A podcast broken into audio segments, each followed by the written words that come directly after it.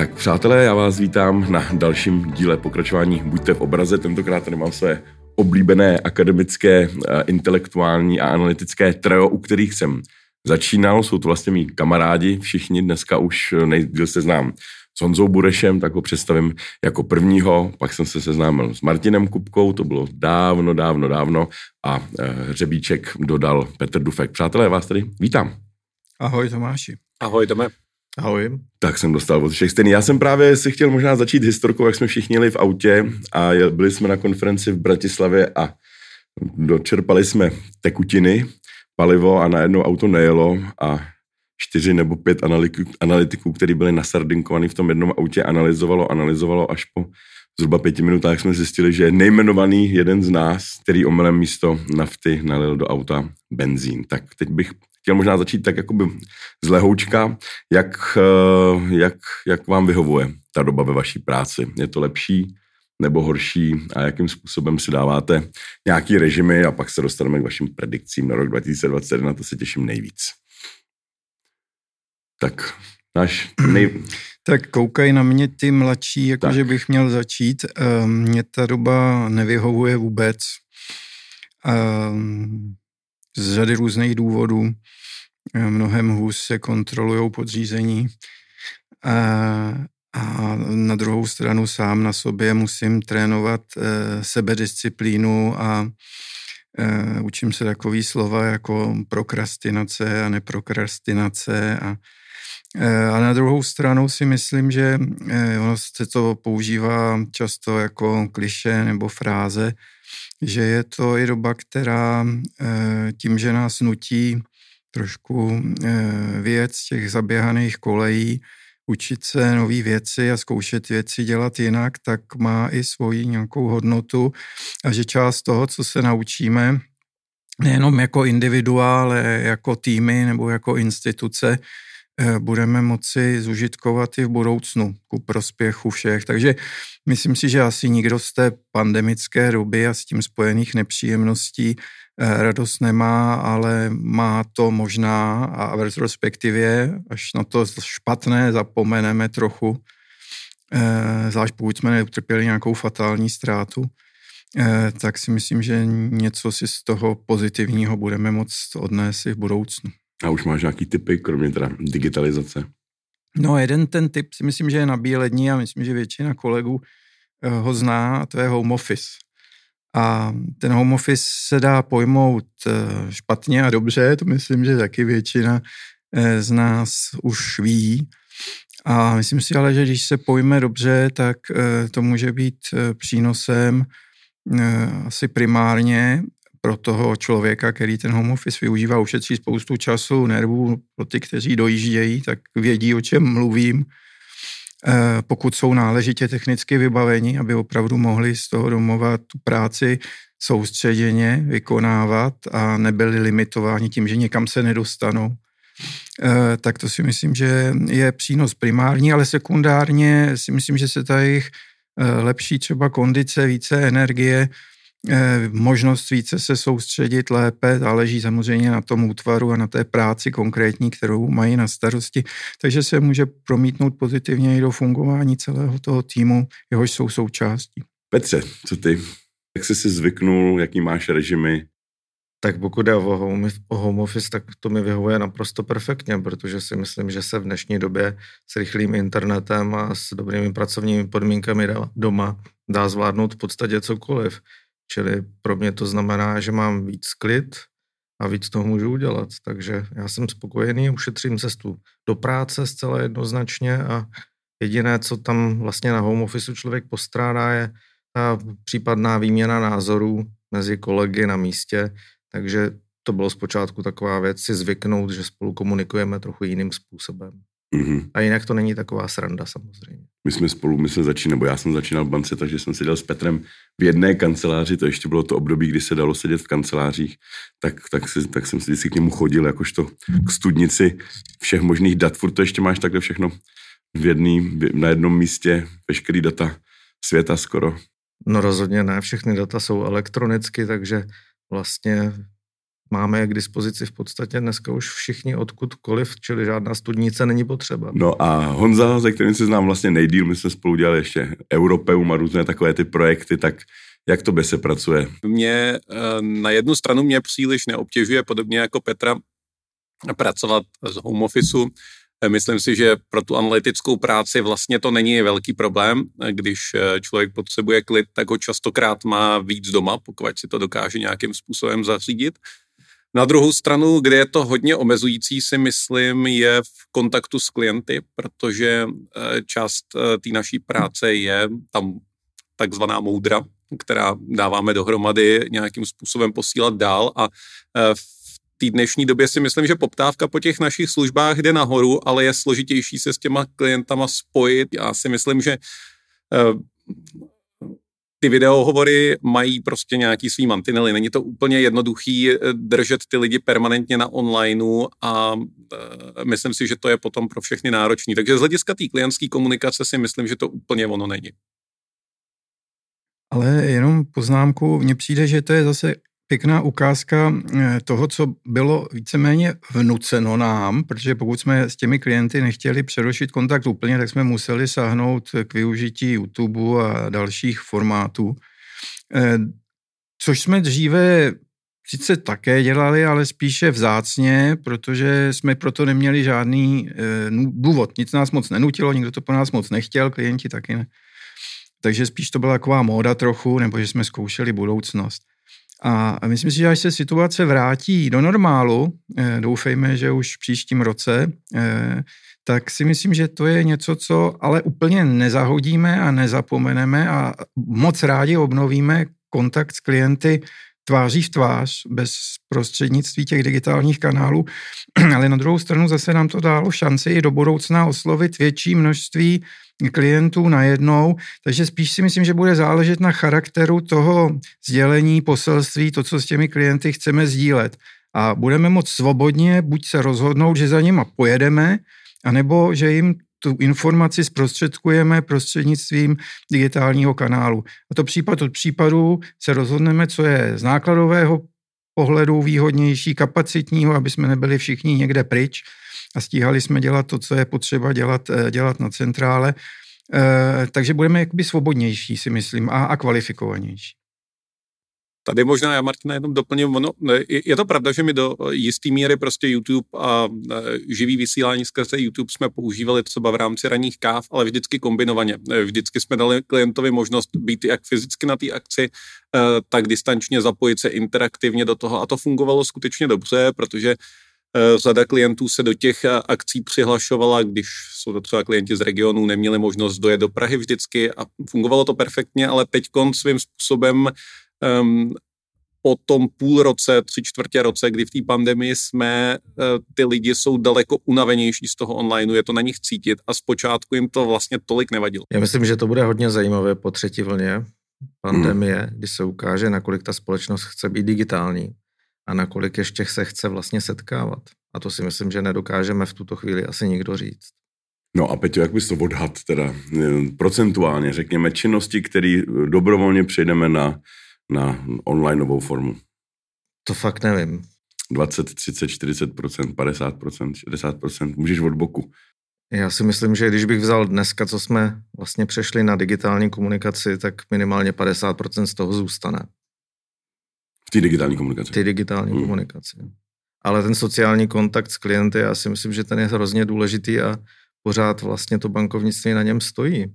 Jako to není jenom pouze o tom otevřít si někde účet a dělat běžné transakce. To samozřejmě je normální, k tomu nepotřebujeme vidět nějakého člověka, kdo to vlastně za nás založí, že to si uděláme elektronicky sami, ale na druhou stranu, když už člověk dělá nějakou skutečně náročnější operaci, nebo si bere hypotéku, nebo si pojišťuje si nějakou záležitost v zahraničním obchodě, tak si myslím, že toho člověka tam chce vidět, tu protistranu, která to s ním dělá.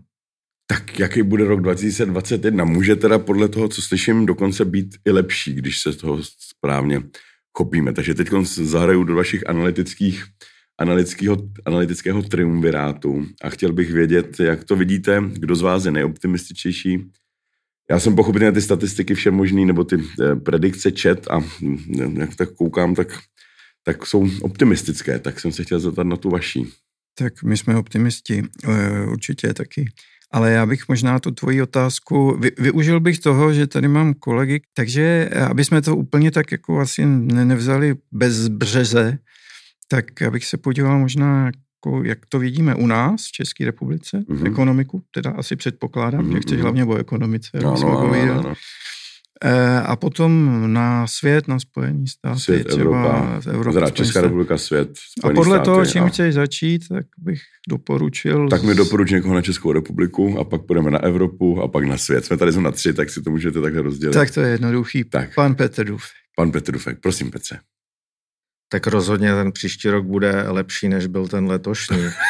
to si myslím, že tak jako... I když přijde třetí vlna, kterou si tady tak trošku mezi řečí. Čtvrtá, pátá. Až bude třetí, čtvrtá, pátá vlna, já myslím, že už máme spoustu věcí natrénovaných, nacvičených, že se většina obyvatelstva dokonce naučila nakupovat na internetu a to nejenom elektroniku, ale v podstatě téměř cokoliv. Včetně i starších generací. To mě nejvíc potěšilo, když ano. jsem viděl, jak, jak vzrostla penetrace internetu v domácnostech penzistů a nakupování, ta zkušenost, která se tam letošním roce neuvěřitelně zvětšila, znásobila v podstatě. Čili to je, budeme na to připraveni, proto to nebude tak tragické. Ale když bych měl mluvit konkrétně, předpokládáme, že v příštím roce ta ekonomika mírně poroste. Ty letošní ztráty samozřejmě jsou velké, dohánět je budeme několik let.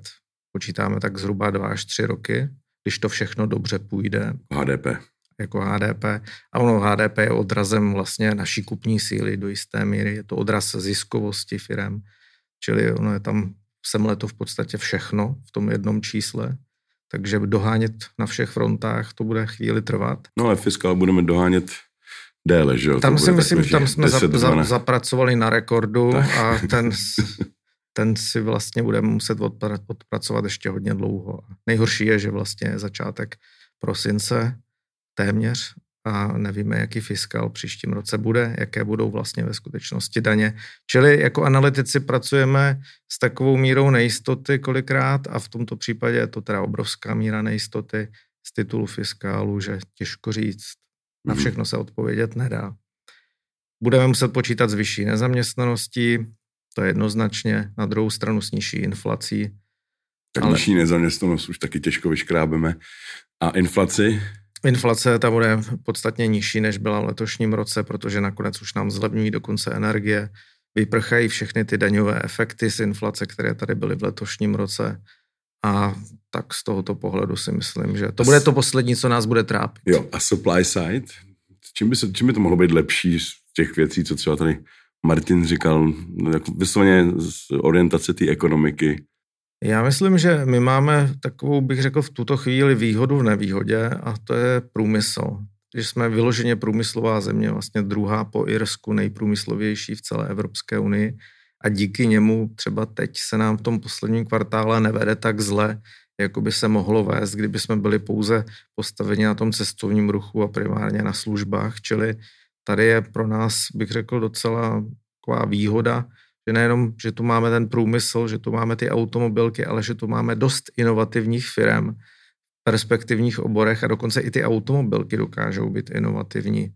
A co je zajímavé, a to se ukázalo už po finanční krizi eh, v Americe v roce 2008, že vlastně dokázali velmi rychle přicházet s novými modely v době, kdy ostatní škrtali svoje rozvojové plány, tak oni nastupovali a dobývali trh Čili v tomhle si myslím, že máme i výhodu, byť se často říká, že jsme ta montovna a že jsme ta průmyslová země a že naše budoucnost by měla být postavena na službách, na IT, že bychom měli mít vlastní Apple, což jako s tím vším vždycky já maximálně souhlasím a teď jenom chce to najít ty lidi, Jak to udělat? který ho postavějí. No, no.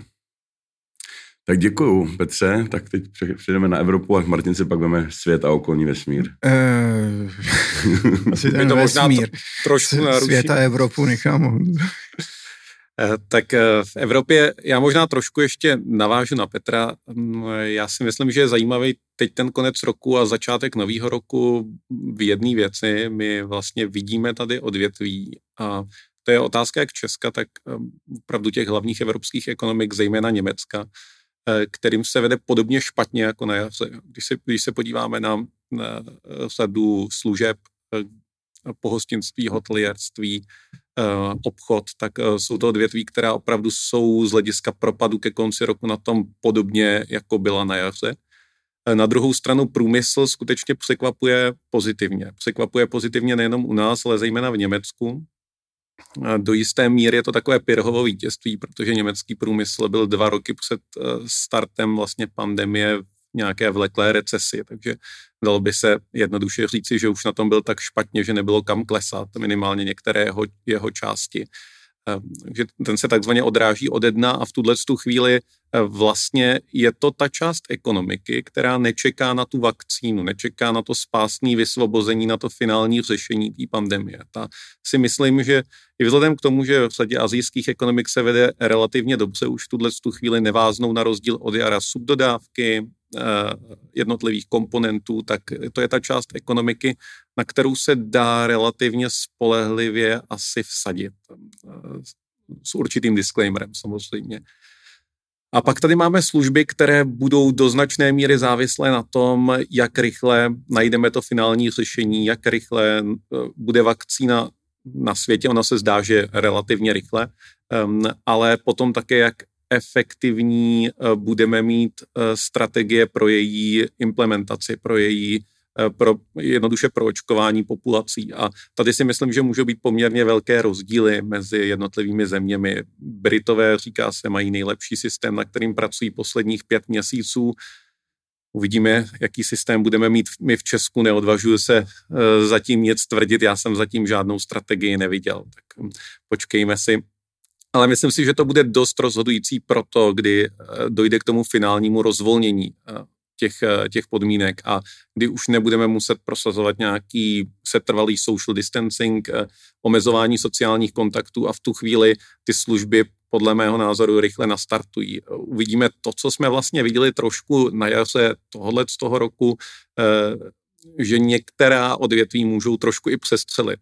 V určitou chvíli si myslím, že uvidíme eh, ve chvíli, kdy ten strach opadne, nadbytek lidí v obchodech, nadbytek lidí v cestovních kancelářích. Myslím si, že tam může k tomu efektu toho přestřelení dojít a ty služby to budou od, od určité chvíle uh, trochu dohánět. Jako z titulu odkládané spotřeby. Z titulu odkládané spotřeby, z titulu toho, že už jsme prostě dlouho nebyli v obchodě, dlouho jo, jsme se nevybírali zájezd, dlouho jsme nikam nejeli schválně. A tenhle jojo efekt, tomu Bude říkám, jsme viděli, viděli fakticky i na jaře, tím jsme si zadělili trošku, nebo v průběhu léta, eh, tím jsme si trošku i zadělali na pravděpodobně na tu druhou vlnu teď na podzim. Jo, jo, jo. No a teď teda ještě k tomu k té Evropě, ještě jsem se chtěl zeptat, rizika spojená s Brexitem a všechna možná další rizika, která jsme tak nějak jako posunuli pod koberec, protože, protože tady byl ten, ten démon takový jakoby strašidelnější. Tak jak vlastně vidíš, jak vlastně vidíš tu pokovidovou Evropu, kde vidíš, že, že to bude lepší, nebo kde to může být lepší, kde naopak vidíš rizika? Já to e, vidím vesměs pozitivně z toho důvodu, že Evropa přestála už řadu těch karambolů a v tuhle chvíli pro mě bylo překvapením, jak velký fiskální balík vlastně nakonec je na světě. E, nevím, jestli ve všech věcech je dopracovaný, jestli je to to ideální, co by mělo být na stole. Je to jako vždycky v Evropě nějaký kompromis, ale samo o sobě mě vlastně překvapilo to, že na tuhle krizi Eh, reaguje na rozdíl od té uplynulé Evropa vlastně společným fiskálním balíkem. To je přece jenom něco trošku jiného. Ono to má svůj taky důvod, protože v tuhle chvíli to byl opravdu takový ten zásah z hůry. Nedalo se ukázat na jedno eh, Řecko nebo nebyl Portugalsko, nebyl, nebyl tam nemohl, žádný hříšník. Nebyl tam morální komponent. Vlastně. Přesně tak, přesně tak. Takže z tohohle z toho pohledu jsem na jednu stranu optimistický, na druhou stranu samozřejmě nelze nevidět ty problémy, protože řada evropských ekonomik se zadlužuje nad míru a dřív nebo později je to nějakým způsobem opět dožene a opět se eh, i ta morální otázka, která tady byla po pádu Lehman Brothers nějakým způsobem řešit bude. A co společný dluh evropský, který se pomaloučku taky z toho rýsuje? Eh, v tom já zatím problém nevidím velký. Myslím si, že eh, jestli se bude rýsovat, tak bude relativně nízký a na rozdíl od dluhů jednotlivých členských zemí, tady vždycky bude ten lender of last resort, věřitel poslední instance, který bude stabilizovat trh s tím dluhopisem. Tím nechci říct, že by se Evropa měla zadlužovat nějak přehnaně a že si může dovolit úplně cokoliv, to ne. Já to vnímám tak, že v tuhle chvíli je to mimořádná situace a ten, ten fiskální balík by měl mít svůj začátek, svůj konec, jasně daný pravidla, eh, včetně třeba požadavků na vládu práva v jednotlivých členských zemích. Takže určitě nějaké podmínky, nějaká kondicionalita tam musí být. Na druhou ale nevidím, nevidím tam problém s tím objemem. Prostě v tuhle chvíli to za mě není... není... Budou trhy tolerovat o 30% bodů vyšší, řekněme o 40% bodů vyšší globální nárůst suverénního dluhu? Tady jako kluci na to možná budou mít trošku jiný názor. Já si myslím, že eh, se bude rozlišovat daleko víc, že bude záležet na řadě věcí. Ehm, a jednou z nich bude, v jaké měně ten dluh je. Jestli je denominován v měně, eh, která je vlastně domácí, za kterou stojí domácí centrální banka. A eh, druhá věc je, v jaké struktuře ten dluh bude, jaký, jaké jsou jeho splatnosti a e, současně e, samozřejmě dluhové projekce do budoucna jednotlivých zemí budou, budou rozdílné. Takže já si myslím, že tady budou opět velké rozdíly mezi zeměmi, jako jsou Argentina, Turecko, které už byly těmi hříšníky před startem covidové krize na jedné straně a na druhé straně tady bude i nadále Německo, které přestože poměrně výrazně také naroste veřejné zadlužení, tak to bude fiskálně bezpečná země. Možná nejbezpečnější. Tak co, teď jsme se elegantně dostali i mimo Evropu. K těm vesmírným problémům. K těm vesmírným, nesmírným problémům. Tak... Uh, který ty vidíš jako krizový region nebo region světa, který naopak bude nastartovaný?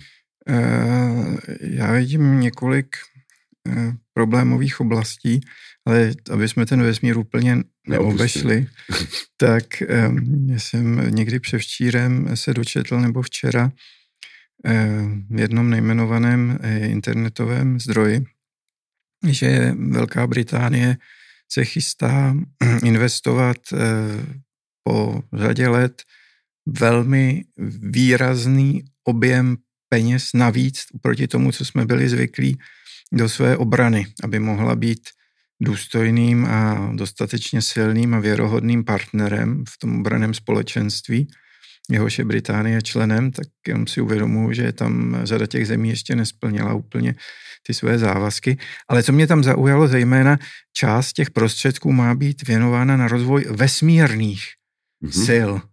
No. E, což, což už jsem si říkal, tak už jsme v tom vesmíru. asteroidů a meteoroidů a těžba tak, těchto tak, tak, tak. částic.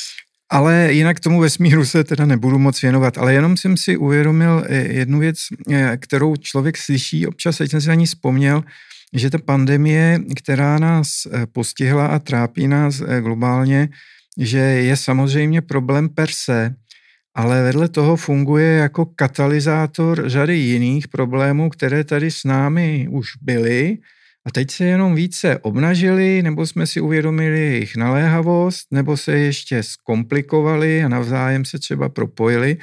Já si vzpomínám, že když jsem před dvěma lety na setkání s novináři, který máme pravidelně před Vánoci, se snažil něco vymyslet, co bych řekl vedle těch faktických eh, výhledů, které zde dva přítomní kolegové prezentovali. Říkal, budu mluvit o rizicích. To je takový, co to nemá čísla, nemusí se to počítat tak to je jednoduchý už. A tak jsem si uvědomil, že jedno z těch témat, který musíme zmínit, jsou geopolitická rizika. A když se podíváme na to, co se děje dneska, tak vidíme, že co se během pandemie určitě dále zhoršilo, jsou vztahy mezi Čínou a nejenom spojenými státy, ale teď už vlastně tím západním světem celým. Ten důvod eh, samozřejmě jeden je úplně na povrchu, to je, kde vlastně Eh, pandemie má svůj zdroj, eh, kde v posledních dnech jsme slyšeli, že eh, Čína ho nachází na nás. mimo jiné, teda třeba i v České ano, republice. Ano.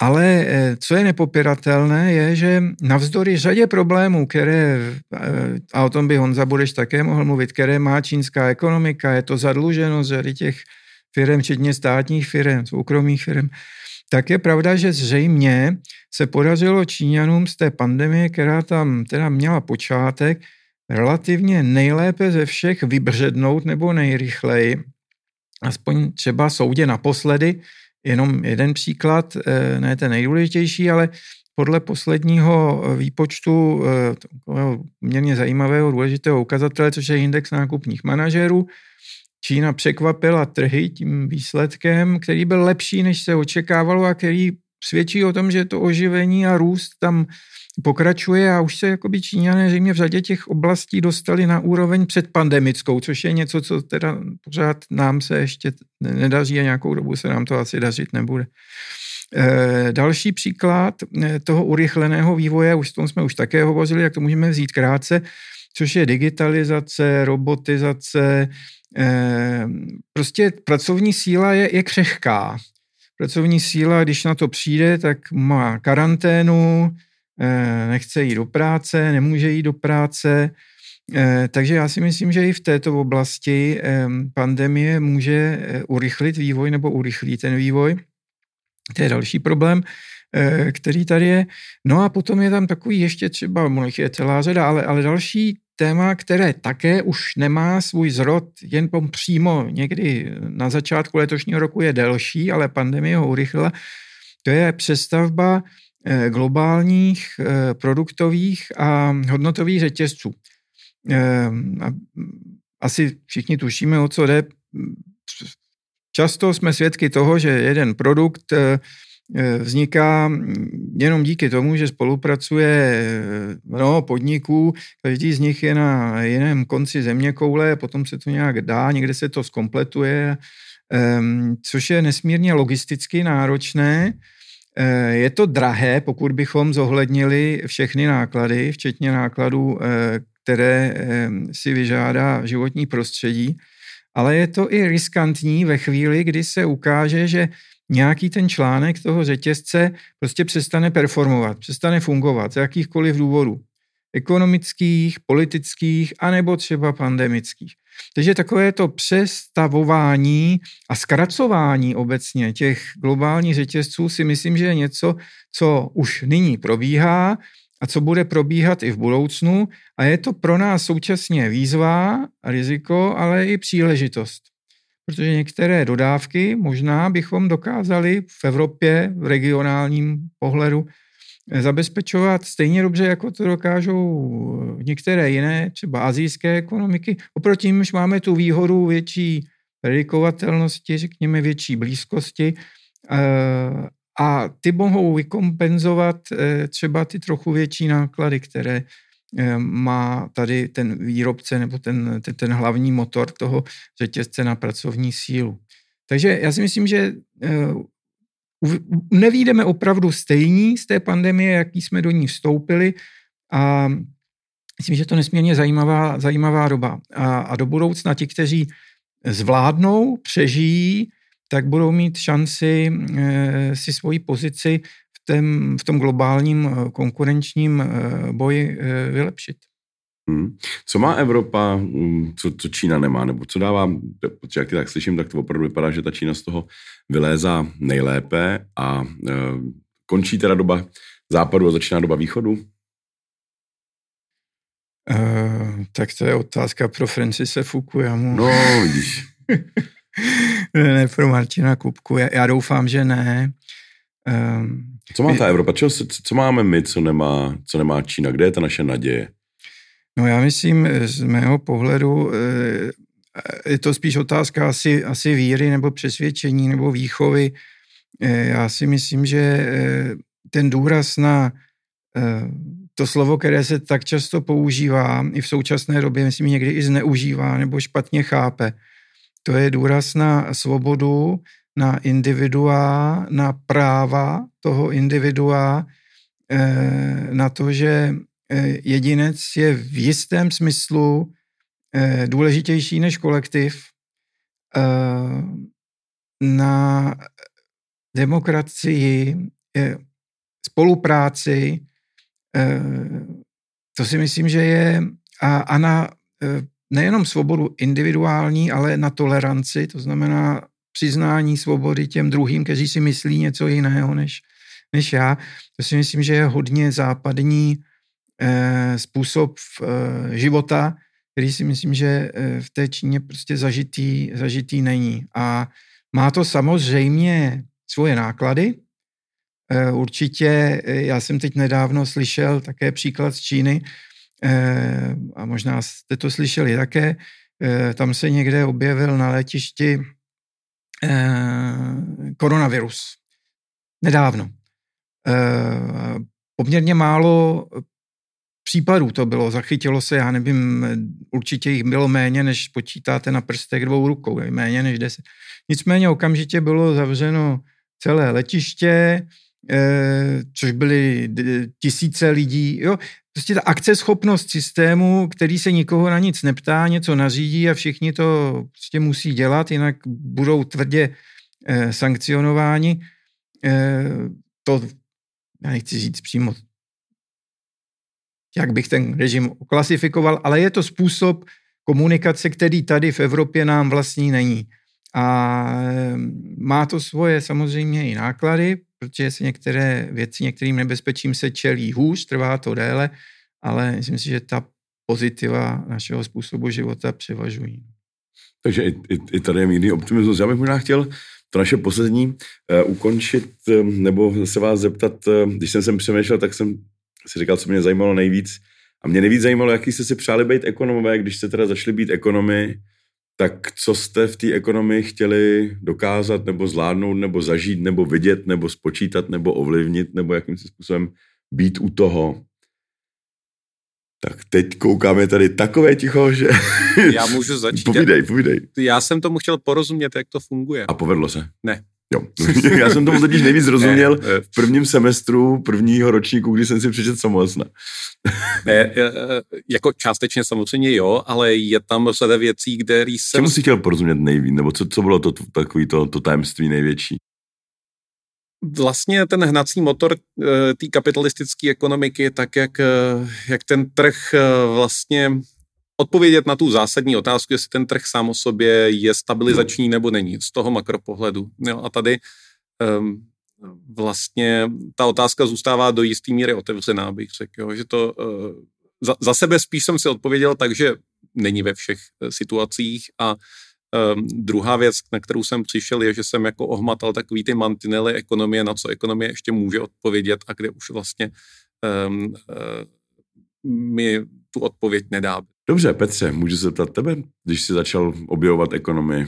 Tak já jsem chtěl všechno pochopit. Taky pochopit. To byl jako základ asi jednoznačně, jak ten svět vlastně ve skutečnosti funguje a jak fungují ty všechny ekonomické teorie, se kterými se člověk setkával na vysoké škole, které se musel občas i nadrtit. Takže to, jak, jak vypadá svět jako takový. Já musím říct, že, jak říkal už vlastně Honza, jako pochopit se všechno nedá, pořád existuje spousta nových věcí, protože přece jenom i ty schémata chování nás jsou někdy tak překvapivá, že se nedají zařadit vlastně do, do žádného modelu. A myslím si, že právě tahle ta doba bude jednou z pohledu ekonomů třeba hodně zajímavá, nejenom v té fiskální oblasti, ale třeba i v té oblasti, jak mluvil Martin, o těch katalyzátorech, jestli vlastně ten virus je skutečně katalyzátorem změny, která je potřeba, či nikoliv, či na něj zapomeneme, anebo si na něj zvykneme. No a Martine, ty nejmoudřejší z nás, a nejseniornější. Myslel, že chceš mít optimistický závěr. A máš. tak si říkal, že jsi realista, takže to je jako, realismus je podmnožná optimi, realismus je podmnožná optimismu. Já jsem říkal, že jsem optimista, tak ono eh, jako možná sebe poznání nebo přiznání si vlastních mezí a eh, je, je taky mm, krok eh, pozitivní, jak říkal, myslím, že Zimmerman, ne? mistr v tom zkoumání těch slepých uliček. Nebo, takže to já jsem taky teda. A mě potěšil Honza, s Petrem, eh, já jsem měl trošku ostýchavej to říct. Já jsem taky chtěl teda porozumět tomu, jak eh, funguje národní hospodářství. Já jsem začal ho studovat ještě v době, kdy vypadalo úplně jinak. Ale teď už těch posledních 30 let je ne furt stejný, ale z principu jiný, ale, ale také pořád tomu nerozumím. Uh, někdy se mi zdá, když říkal Petr, že chtěl porozumět světu, že tomu světu rozumím čím dál tím méně místo víc. Uh, Takže to je asi jako špatný. Jo. Eh, potom mm, jsem chtěl eh, dělat modely. Já jsem matematický modelář vystudovaný. Eh, ale dřív, než jsem udělal nějaký pořádný model, tak jsem si uvědomil všechny ty limity. To mi teda trvalo roky který modely, modely mají a že je můžeme používat jako užitečný, nicméně zdaleka nevyčerpávající a realitu dokonale popisující nástroj.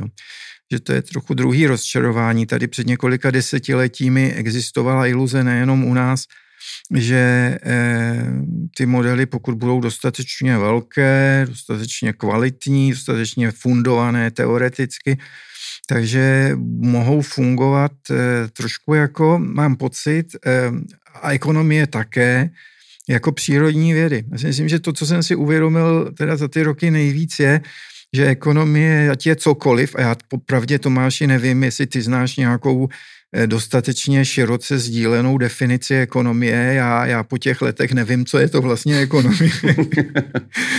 Eh, a pokud řeknu, že bych měl nějak odhadnout zhruba, v jakém se nacházíme vývojovém stádiu, pokud teda přiznáme, že to je věda, tak mi to připadá někdy medicína roku 1850. Jo. Myslím, že to, co... krví a jo, jo, jo, překládání pijavic. Jo.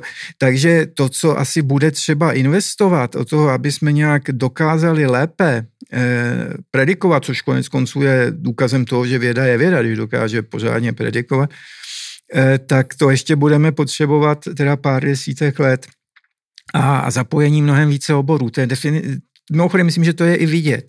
Se díváme, kdo dostává Nobelovy ceny za ekonomii. To je prostě multidisciplinární hmm. věda. Tam, kdo by to řekl před Kdo by to řekl před těma 30 nebo 40 lety. Že? Eh, takže já nemůžu říct, že bych byl nějak rozčarován nebo zklamán, a, ale možná, že teda přece jenom se stávám, eh, říkal Honza, že, že je optimista, Petr říkal, že je, že je realista, tak možná, že tím, jak člověk tuhle tu věc dělá eh, dlouho, tak se stává z toho optimisty, eh, optimistickým realistou. A to je optimistický, že ano, ano, přesně tak. Pokud se realismus přesunu do množiny optimismu, ano. tak si myslím, že, jsme, že to má vlastně všechno v pořádku. Přátelé, já vám děkuji. Doufám, že se zase někdy sejdeme a budeme moct debatovat třeba o těch limitech ekonomie. Budeme se těšit. Díky Moc za pozvání. Děkuji za přijetí. Díky.